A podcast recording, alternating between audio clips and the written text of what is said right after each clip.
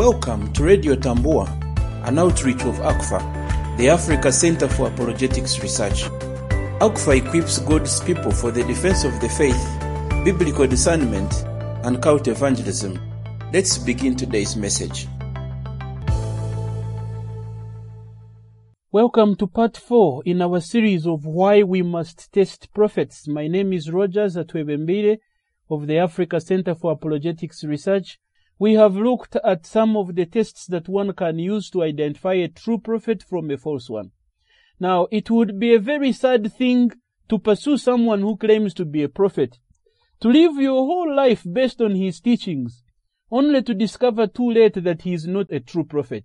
And as you can imagine, many believers, especially in Africa, are already doing this. It takes great courage to look at the facts and admit that you may have been deceived by a false teacher. This is not an easy task, but one which all Christians should do. Our allegiance needs to be to God. It's okay to give respect to those who teach us about God, but if one claims prophetic authority over you, you must test him to make sure he qualifies for your allegiance and obedience. So how can we test prophets? I encourage you to listen to the previous messages that we've already made on why we must test prophets so that you will know why this is urgent, why this is important, and learn how to know if the prophet you are following is really sent by God. So far we have talked about the faithfulness test and the fruit test. And so today we look at the third test, which is the fulfillment test. And this test asks the question, do prophets' predictions of the future come true?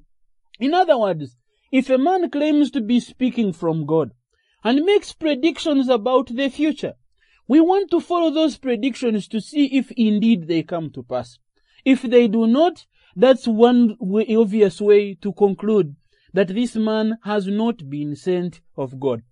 Now, of course, we know not all prophets make predictions in the name of God, but if they do, true prophets make true predictions and not false ones. Now remember, the God of the Bible knows all things past, present, and future, and nothing takes him by surprise. So if a true prophet's predictions made in God's name are fulfilled, predictions made in God's name that are fulfilled vindicate or validate this man as a man of God. And on the other hand, if they are made in God's name and they are not fulfilled, they simply identify this person as a false prophet. This fulfillment test appears more than once in the Old Testament. Moses wrote clearly about it, especially in Deuteronomy chapter 18, if you read from verses 21 to 22. Moses says that when a prophet speaks in the name of the Lord, if the thing does not come about or come true, that is the thing which the Lord has not spoken. The prophet has spoken presumptuously, you shall not be afraid of him.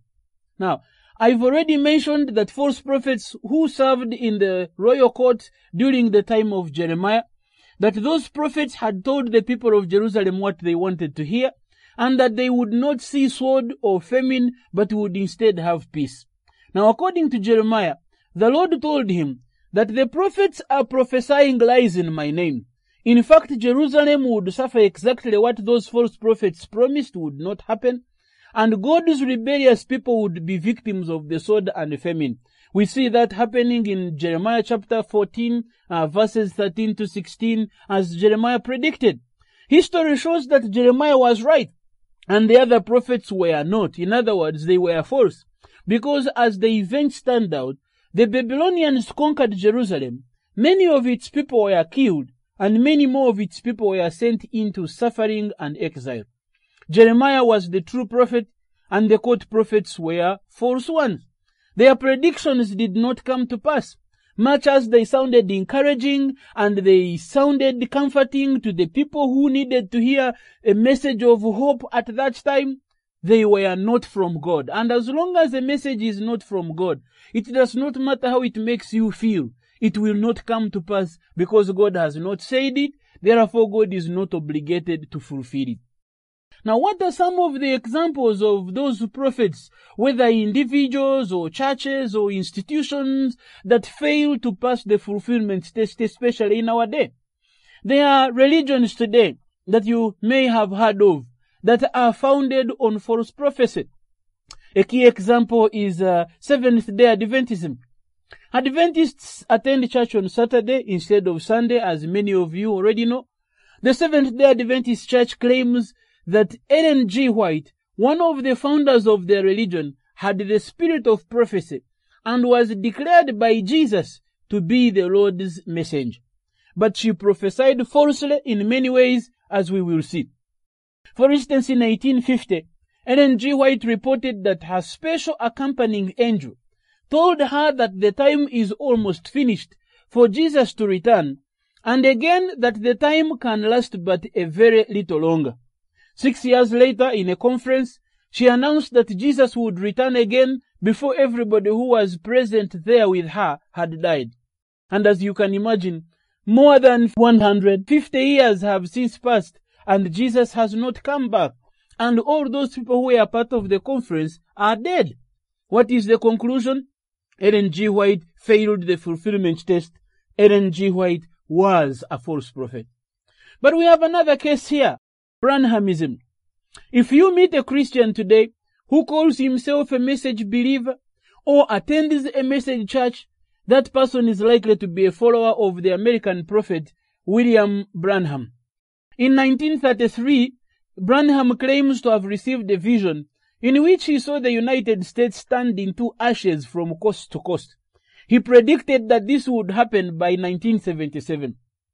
In 1965, Branham predicted that the city of Los Angeles, California, would sink beneath the ocean, later clarifying that it would happen before his son, Billy Paul, was an old man.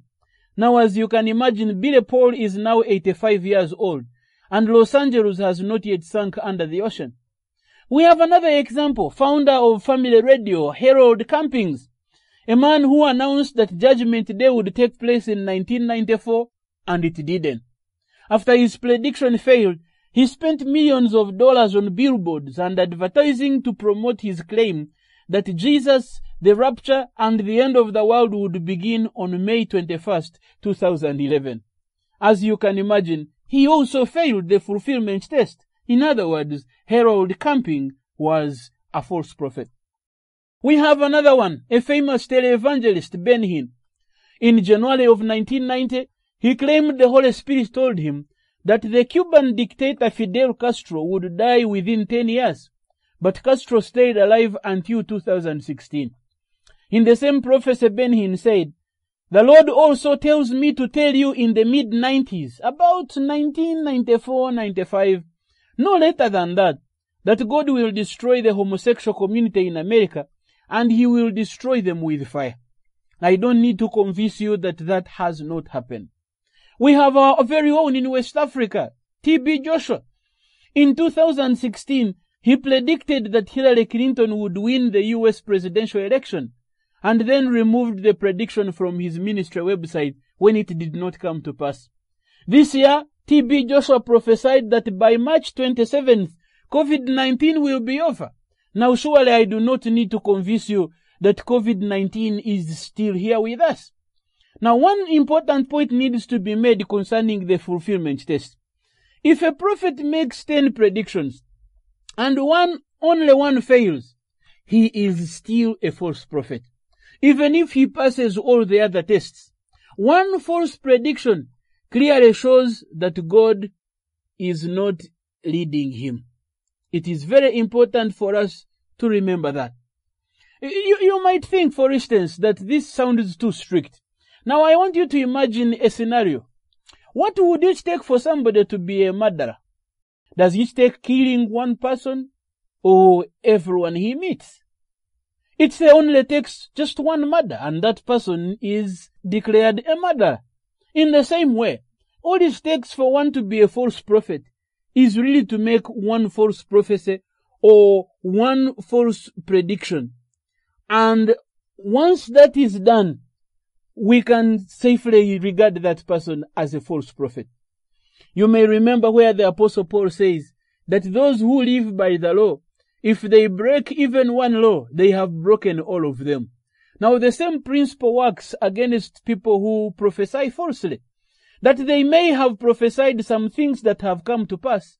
But if they prophesy one thing that does not come to pass, it is a clear indication that God did not speak to them in that one thing. So why would we trust them?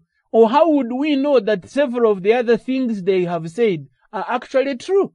Already that casts a shadow of doubt upon them and therefore a call for us to be cautious and watchful in anything else that this person is likely to say.